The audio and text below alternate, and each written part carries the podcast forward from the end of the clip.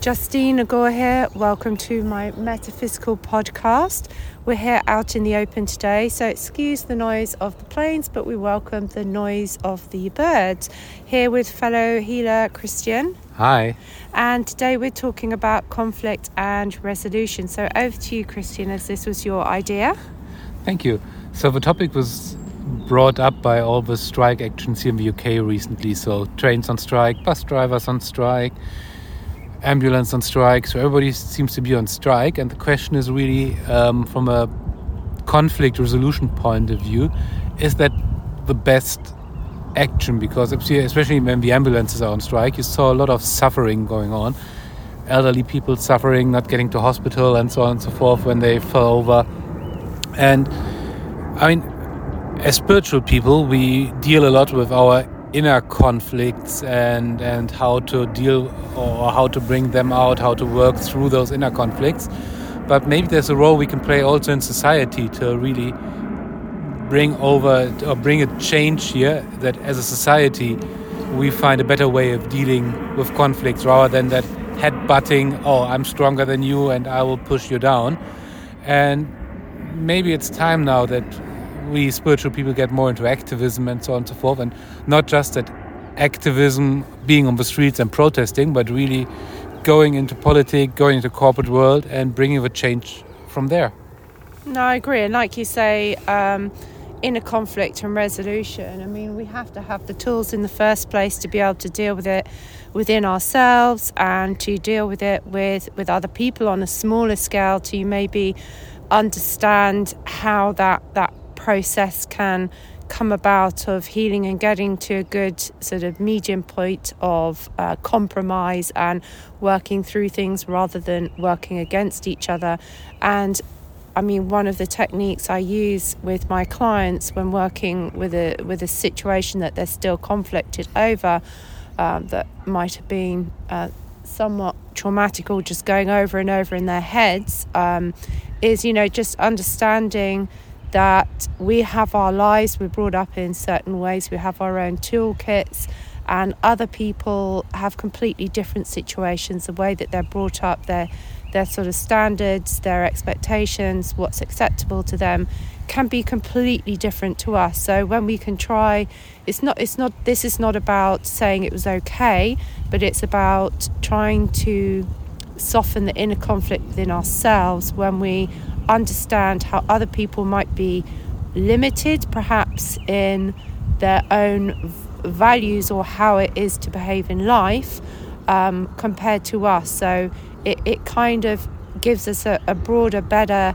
perspective to then to start to soften those painful feelings and to then embrace healing when it goes on to a big scale corporation like you say it's uh, it's about trying to bring some sense of spirituality into the corporate world. I mean, we've seen a big influx in things like mindfulness, and especially during the lockdown, those kind of programs being integrated into uh, businesses, and maybe not so much on sort of the the financial corporate side. I'm not sure, but also it's it's making sure that um, you know it doesn't. It, it's not all about it, always verses around money and power, doesn't it? At the end of the day, and a lot of it is self-optimization. So it's not about mindfulness per se, but in getting better at your work and better at what you're doing. So it's about it's not really spiritual.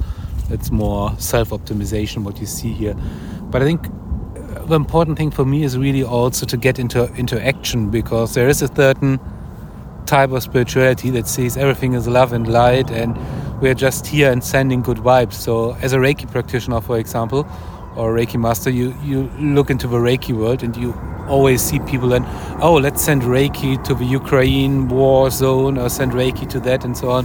But when you look at Mikao Usui, the founder of Reiki, Reiki became popular after the big Kobe earthquake. And he was not climbing on Mount Fuji and sending down Reiki. He was walking for days through the streets and actually give feeling to the people on a on a hands-on basis. So and he was the founder of it. So it's really he got there where, it's ne- where it was needed and really got his hands dirty. And I think sometimes that action is a bit what's lacking in spirituality, where people think, oh, just sitting with a drum and, and visualizing a nice future will make a radical change. It obviously contributing, I don't deny that, but sometimes it's also a bit shying away from really getting out and being more proactive in bringing the action. I'm going to play devil's advocate there because I am a great advocate for, um, yes, going in, into circle, especially during the lockdown, things like that. Groups got together, massive groups got together, and and you know sent sent those healing vibrations around the planet, the people, and I don't dismiss that at all. I think that's a wonderful thing to do. Um, I think one thing that has to be taken into consideration is uh, as much as yes, it, it would be good to be more active and get that get out there into the corporations, we have to be accepted. How do you um, get that door to open? It's all very well saying we should be more active, but how do we get that door to open to be accepted by corporations to, to make the difference with work? Because I'm sure there would be people who would love to sort of maybe go into that environment and try to soften things. I've seen I've seen some people do it, but it's not as accepted as we would like it to be. Well, it, it's probably the the point of not joining them and doing courses or so, but really join them as an accountant, join them as a clerk, join them as a secretary, and so on. And just by being in your certain attitude and and change it through your attitude rather than going there and doing some actual healing work. But I think we have to do it because if we don't bring spirituality into corporations, so corporations will bring their world into spirituality, Oh, yeah. which you see already that there's a lot of commercialization of spirituality happening. So uh, it's it's obviously like like yin and yang. So you need to find a balance here.